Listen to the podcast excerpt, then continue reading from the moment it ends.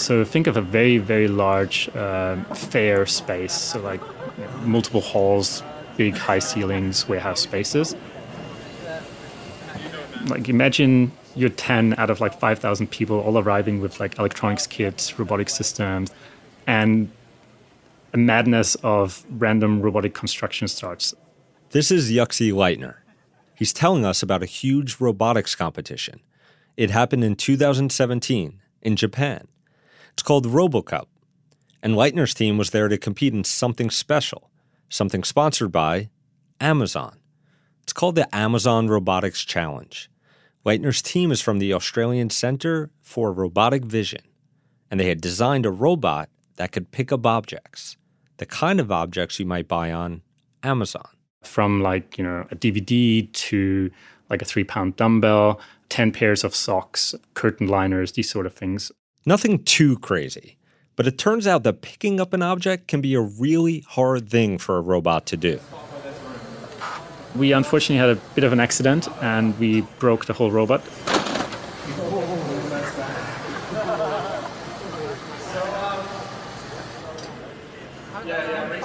The robot arm that was supposed to pick up the objects fell out of our Cartesian design system by running into one of the shelves, um, which was not particularly uh, great.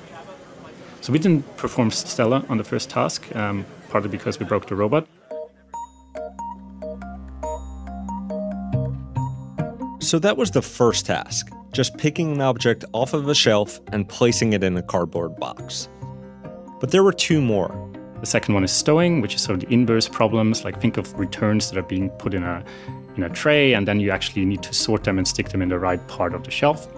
And the third task, if you were to qualify for the last day, was to do a combination of those two. You were given a set of objects that were to place into the shelf, and then you were given an order to pick out these objects that you just placed in the shelf. So the mess that you made, you had to deal with in the third step. Leitner and his team spent months training their robot to recognize a variety of objects using a camera. But the robot also had to be smart enough to recognize objects it had never seen before. Amazon had told them that half of the objects would get swapped out during the competition. And that made the third and final task even harder. So, how do you prepare for basically knowing at some point you're going to be unprepared in terms of the selection of items that Amazon chooses. Yes. Yeah. So, how do you prepare for the unknown? That's actually a very good uh, and interesting problem. So, you, over the day, you could see the the excitement growing in, in the team, also realizing that, you know, we're in the top half and then we're in the top three and then we're in the top two and then the final team actually you know had the last half hour run and it was really up to the last object that they picked and then you just have to wait the last five six minutes for amazon to officially announce the last score um, and that's when when we knew that we were winning it was just uh, it's somewhat hard to describe, but it's a really, really exciting feeling of, of knowing that you know all the work that we've done over the last five, six months was actually not just good, but really one of the world's best. So, Leitner's team won the Amazon Robotics Challenge, but not without a struggle. Why is it so hard for a robot to pick stuff up? And why is Amazon trying so hard to solve that problem? Here's the voice from last week's episode former Amazon warehouse worker Juanita Kepner. If I was there, I'd be real skeptical. Okay, am I gonna have a job tomorrow? Is this robot gonna take my job? They're gonna say, okay, Juanita, you're done because this robot's doing 10 more than you are or something. But yeah, I'm thinking if they get enough of them in there, they will eliminate a lot of jobs. I'm Jason Del Rey, and this is Land of the Giants. In this series, I'm looking at the rise of Amazon. And in this episode, robots. How is automation coming to Amazon's warehouses, and why? And what does that mean for its human employees, and maybe even the rest of us?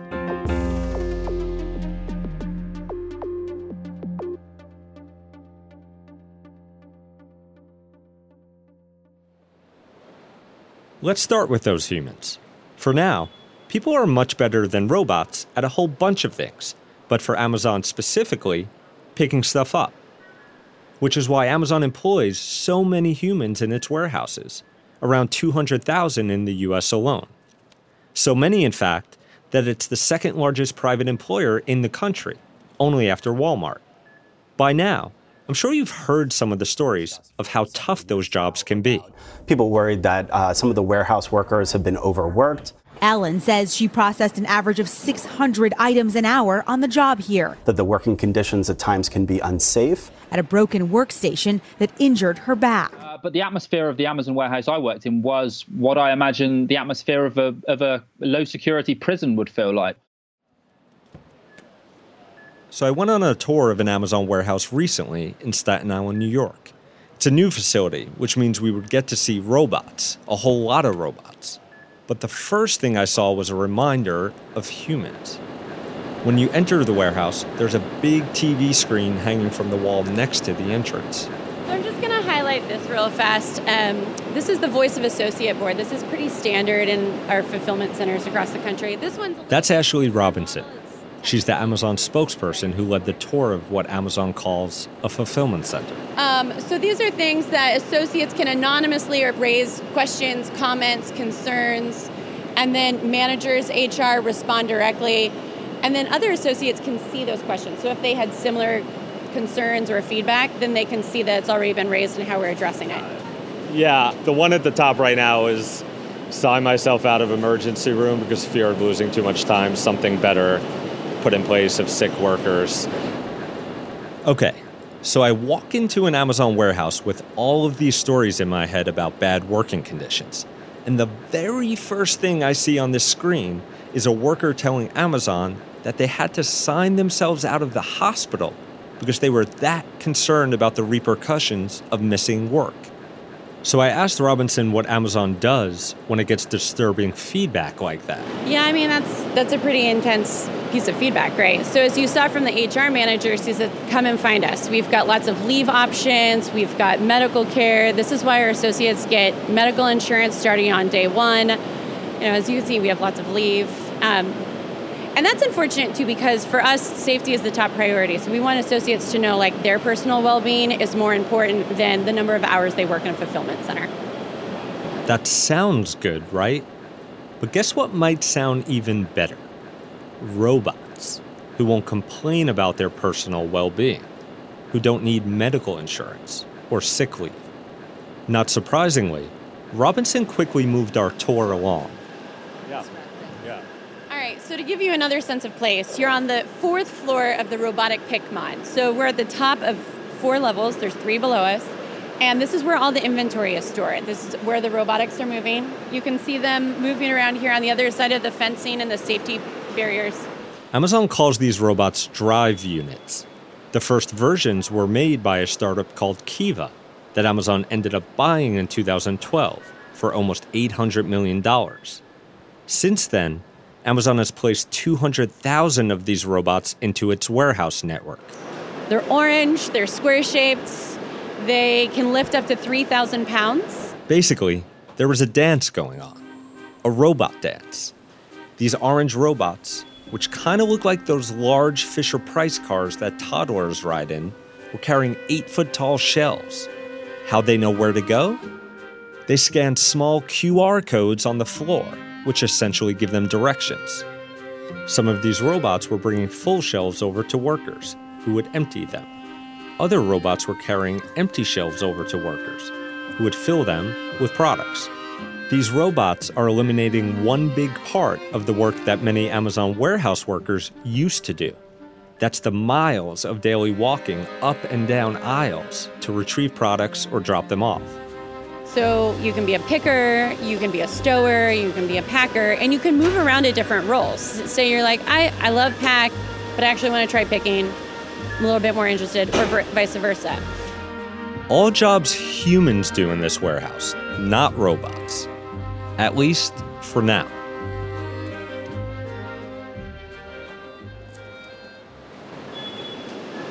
So, this is Katie. Hello. Hi. I'm good. How are you? Nice Katie to meet you. is a stower.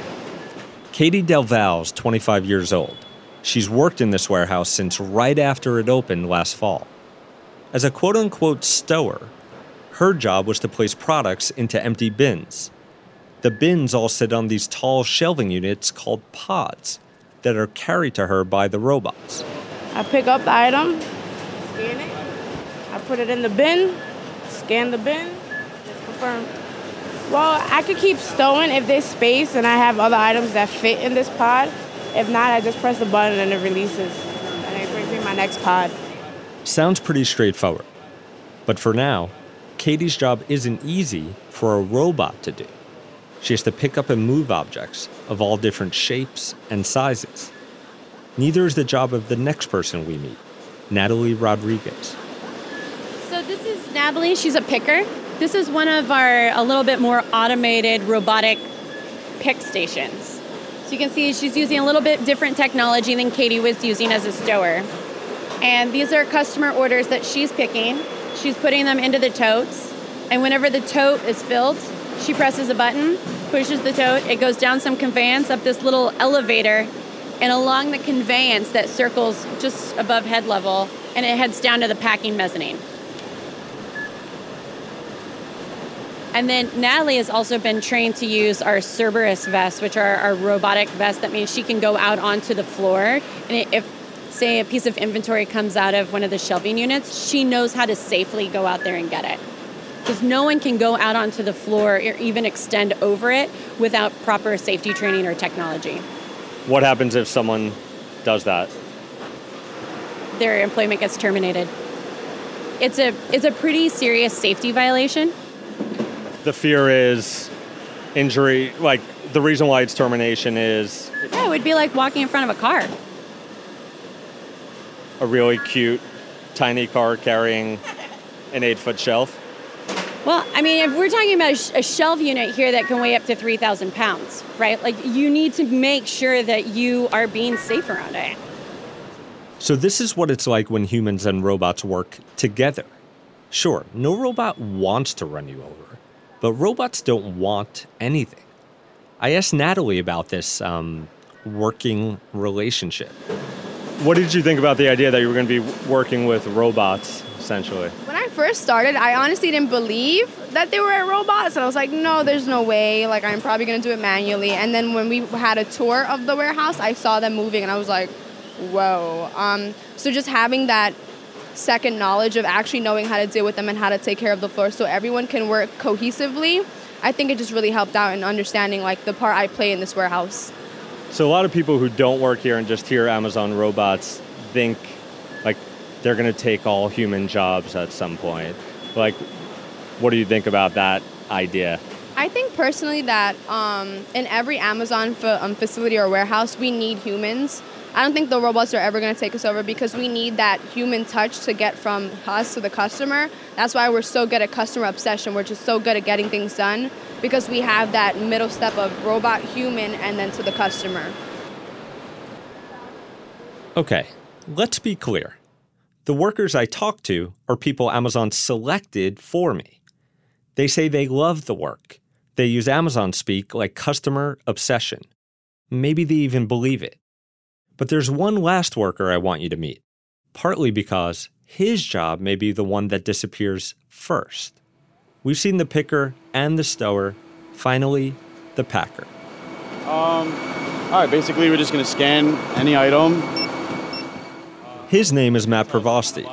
He works at a station where items are placed into boxes and sealed so they can be shipped out. You know, after a few times packing, you understand where all the boxes are. Okay. What's your goal with this job? Is it is it a job to make money and that's it? Yeah, Is it so I was born and raised in Staten Island. I came home from playing uh, minor league baseball and was like really just d- delivering food, you know, odd jobs around town. I went to college but didn't graduate. New York is a really competitive job market, and uh, Amazon opened up in my backyard. Great wage, so it just worked perfect for me, you know. long term do you see this as a long term job or a stepping stone? Yeah, well, the, the thing is, you can see Amazon, you know, as a long term, you know, career path, and each job you have is a stepping stone, right? So, like, um, if you for example, like my area manager started as a packer, he's been with the company three years, and now he's like in a salary position. That would be the goal for a guy like me that's staying here, has a level head, wants to work. Everything Matt is saying, it sounds so great. But Amazon has started testing machines in some of its warehouses that handle the packing job. I came away from my tour feeling more strongly than ever that a lot of these roles are going away. I don't know if it's in three years, five, or if it'll take a decade. Why? The work is really monotonous, and the robots, they're amazing. Not only do they carry thousands of pounds of products, but they know exactly where to go and when. And they're only going to get better. Now I'm thinking, what the heck is going to happen to people like Matt if all these jobs disappear? After a break, we'll ask how close is that future? And we'll hear from someone who thinks they've solved the dilemma of the robot picker. Back after a break. Michael Cohen, Trump's former attorney, fixer, and friend, testified this week in Manhattan. Todd Blanche is upset because he knows that he looks like a fool right now representing Donald Trump. It is the stupidest opening to a cross examination I have ever heard, and I have heard a lot of stupid stuff. I'm Preet Bharara, and this week, Katie Phang, host of MSNBC's The Katie Phang Show, joins me on my podcast, Stay Tuned with Preet, to talk about the latest court news from Trump's trial. The episode is out now. Search and follow Stay Tuned with Preet wherever you get your podcasts.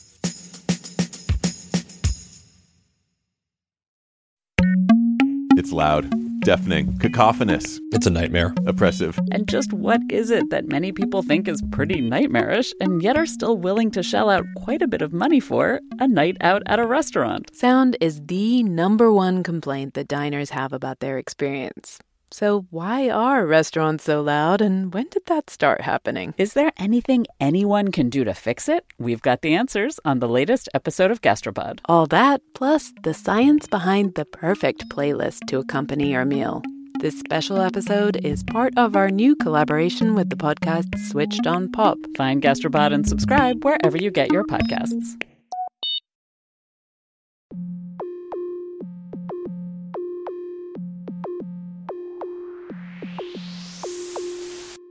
When you go inside a new Amazon warehouse like I did, and you see all the robots there, it kind of feels like we're approaching a tipping point from human to robot. Amazon is a retailer, but they are also arguably the, the most important robotics company in the world. This is Martin Ford.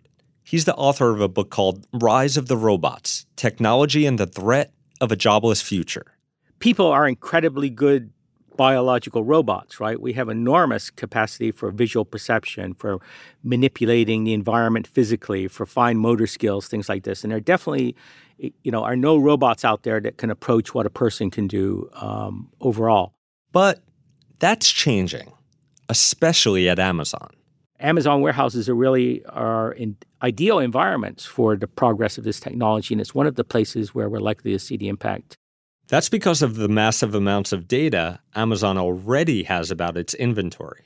Inside a, an Amazon warehouse is a very controlled environment, and it's also a very data rich environment. So before Amazon even processes an order, of course, it knows exactly what's in that order. Mm-hmm. It will know whether a robot will be able to handle each of the items in that order, and it will be able to sort of route things around robots that that maybe can't handle certain items. So even if in the near term robots will only be able to deal with say half of the items in an Amazon warehouse, we're still talking about the potential for enormous disruption. So what about a future where an entire warehouse is run by robots? But I mean in China I know there are already, you know, lights out facilities that that are running um, in, in manufacturing and I think in some distribution areas. So it's it's it's not something that's total science fiction. I mean it's it's probably the future. Ford mentioned the phrase lights out just there. That means a factory or warehouse where no humans are needed, fully automated, all robots. It's not common yet, and definitely not at Amazon. Right now, only a fraction of the company's 110 US warehouses have robots in them. But there is a new data point that suggests things might already be changing. This past holiday season was the first time in Amazon's history that it actually hired fewer temporary seasonal workers during the holiday season than it had the year before. So perhaps that's an indication that we are about at a kind of an inflection point. If this is an inflection point, the next question is how long before robots can do everything that Amazon workers can? The picking, the packing, and the stowing. Amazon CEO Jeff Bezos recently said he expects robots to be able to grip things as well as humans within the next 10 years. But Martin Ford thinks a lot can happen in less than 10 years. I would say certainly within five years, robots are going to get a lot better at doing some things um, and being able to handle at least some of the items. Five years from now, imagine that. But maybe even sooner, depending on who you ask. Carl Vause is CEO of a startup called Soft Robotics. He says his company already solved the problem. We're there today at Soft Robotics. I think this is one of the most important inventions, and I think it solves this big problem in robotics. Soft Robotics is one of many companies trying to invent robots that can grasp things of all shapes and sizes. But we called Vause because his company has reportedly caught the attention of Amazon. According to Reuters, Amazon has tested Soft Robotics technology. Vause wouldn't confirm or deny that, but what he would talk about is how Soft Robotics has tackled this problem. Traditionally, engineers have tried to solve the picking problem by attempting to make the best picking tool we know. We use the human hand as our inspiration, so we were trying to recreate the human hand, which is actually one of the most complex uh, devices uh, on the face of the earth. And Soft Robotics thought maybe it doesn't have to be quite that hard. Because hands have nerves and joints and all sorts of other stuff. Stuff that you might need if you're trying to play, say, a violin but not if all you're doing is picking up an object and putting it somewhere else.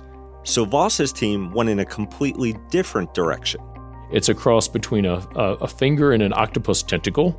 An octopus tentacle, made out of soft materials, not hard metal, that gives it a kind of flexibility that the traditional robot hand doesn't have.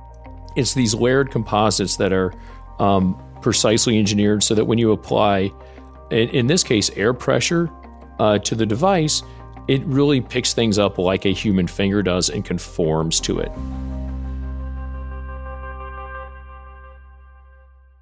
Watching this in action on Soft Robotics videos is pretty mesmerizing. This same robot is able to pick up everything from a rubber duck to pizza dough to tomatoes. And it's that versatility that Vause says is the real innovation. A robot with that capability, maybe, just maybe, could start doing warehouse work that right now, at least, humans have to do. For example, one of the big things that, once again, we probably don't think a lot about, but if we buy uh, t shirts or jeans online, they get shipped to us in plastic bags. Now, plastic bags are something that's super hard for a robot to handle. But once again, there are people that are working in 100 degree warehouses doing nothing but sorting plastic bags because a robot can't. And we want those people doing more important jobs. And so today with Soft Robotics, we can handle something as delicate and weird shaped as a pair of designer jeans in a, a plastic bag that needs to get shipped to somebody's house. It's not yet clear whether Amazon will buy into Soft Robotics or some other solution. But one thing is clear. A big reason for this wave of interest in robot pickers is the rise of online shopping. Because in the past, traditional retailers mainly focused on shipping whole pallets of products out to physical stores. But now, with e commerce, warehouses need a different kind of agility. Customer orders of all shapes and sizes have to be picked and arranged individually. A lot of this is being driven by the consumer. It, you know, we're, we're the ones that are driving one day prime. We're the ones driving, I can buy five t shirts and send four back. This is an idea I've been really curious about that we, the consumers, are responsible for this transformation. It also came up when I talked to Martin Ford, the author we heard from earlier, and we nerded out a little bit. Should consumers care about this future that we're working toward?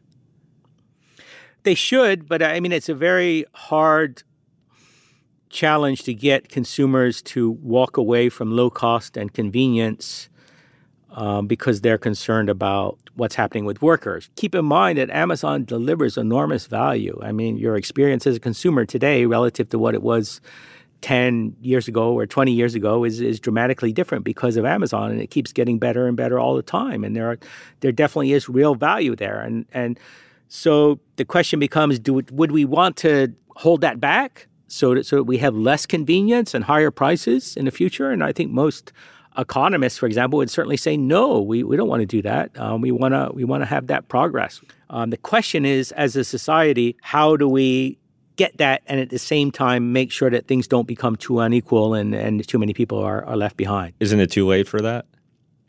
Well, certainly the, the situation is very bad already and it's going to get worse. And that's because we haven't addressed it. And that's why I do think ultimately we're going to need policies to directly take on that challenge. Um, and, and you can debate is that an issue for society as a whole, or is it something we should push on to Amazon and say the corporations are going to be responsible for this? I do think it's the nature of capitalism that that there's this drive for efficiency.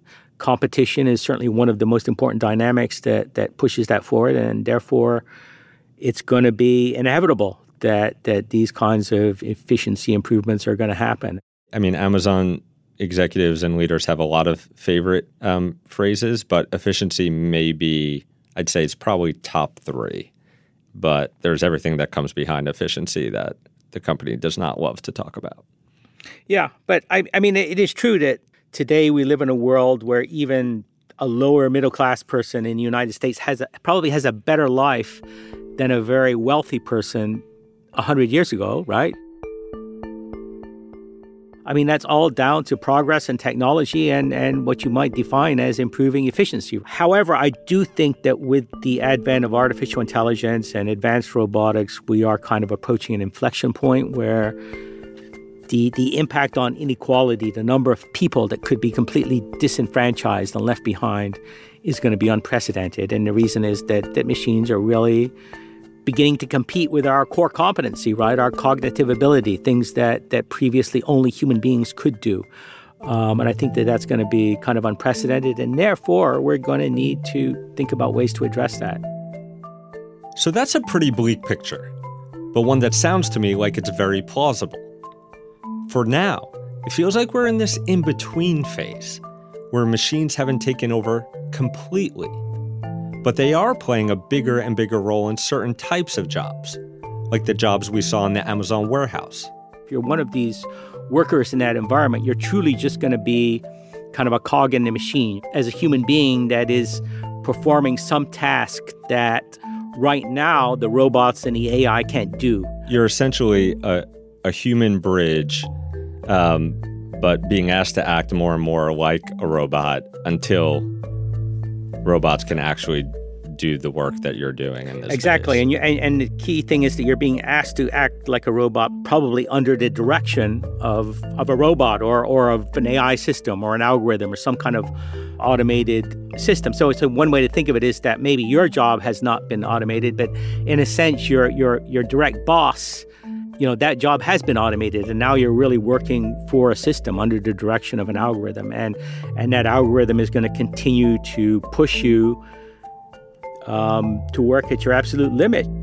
I kind of fear that that gets worse and of course then as it gets worse that becomes an excuse for amazon to say hey you know let's get rid of these jobs because you know people are not happy with these jobs. It's better that, that we don't have human beings doing this. And that in, in many ways, that's a correct argument.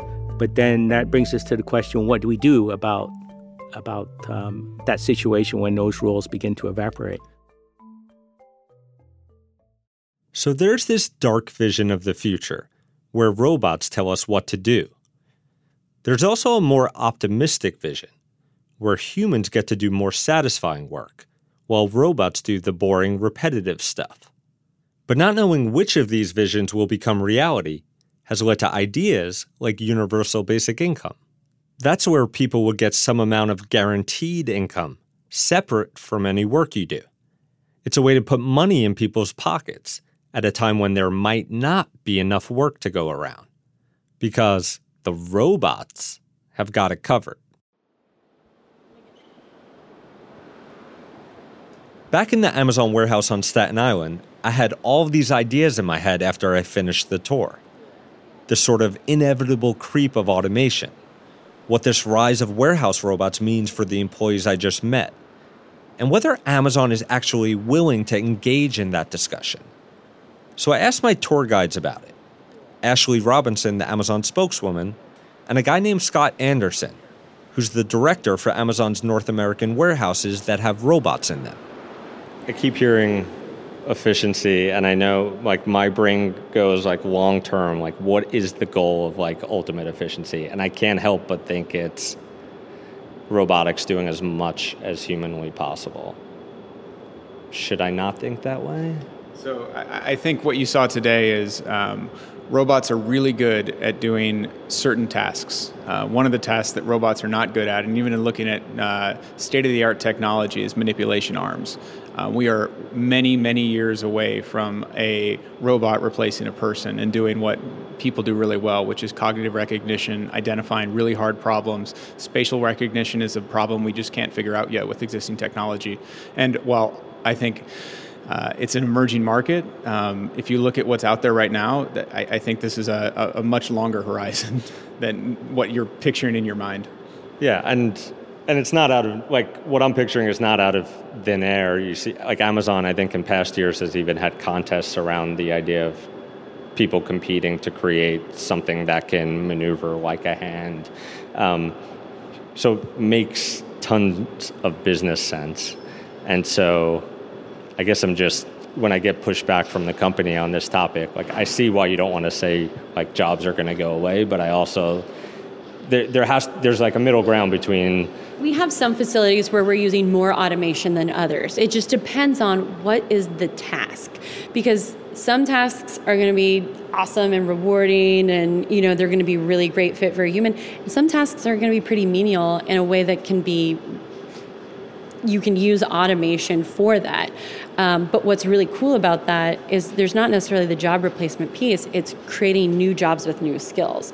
So, in a building where we're using automation, you have to have someone who's trained up on how to use that automation and be able to work with other people to train that. And that doesn't have to be someone who's got an engineering degree, that can be someone who started off as an hourly employee and now they've got this specialized task, the specialized skill that they didn't have before.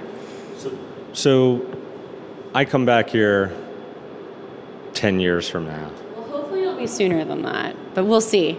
Depends on how the podcast turns out. Yeah. So I come so I come back here never. I come back here sooner than 10 years and then I also come back here 10 years from now. Um, what is what does this look like then?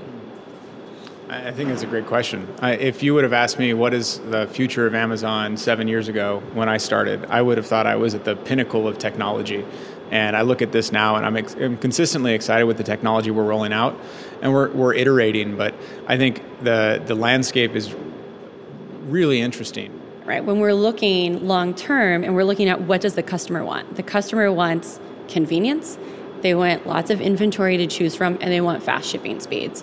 So for us, it's about how do we create efficiencies? How do we use the technology? How do we use our human workforce that is the heart and soul of the operation to get those orders out and continue to delight our customers? So basically, Robinson is blaming us. And she's not wrong. We reward Amazon for its speed, selection, and convenience. Our actions drive Amazon's reactions. That's what happens in capitalism. I also think people at Amazon understand better than most of us how this robot human story is going to go. Case in point, Amazon recently announced a plan to quote, upskill 100,000 of its US employees. That means training to do more complex work. It's not only for warehouse workers, but some of the programs are geared towards them. For example, a picker or a packer could learn to do IT support. In its press release, Amazon cited a changing jobs landscape. But was the word automation mentioned anywhere? Nope, of course not. They're not going to spell it out. And so my fear is that the end result is still going to feel like a surprise, and one our society is not prepared for. Next week on Land of the Giants, how did Amazon become one of the most valuable companies in the world? We'll go back to the company's early days to find out how it created such a unique relationship with Wall Street. It didn't promise profits, it said, trust us. We'll find out how Amazon got away with it. News clips about Amazon warehouse workers come from CBS News Consumer Watch, Democracy Now!, and NBC Nightly News. Thanks also to the Australian Centre for Robotic Vision for sharing videos of their entry in the Amazon robotics competition. Rebecca Sananes is our show's producer. Allison McAdam is our editor. Gautam Srikishan engineered this episode. Brandon McFarlane composed our theme. Golda Arthur is the show's senior producer. Art Chung is our showrunner. Nishat Kurwa is the show's executive producer. I'm Jason Del Rey, and I'm back next week with a new episode.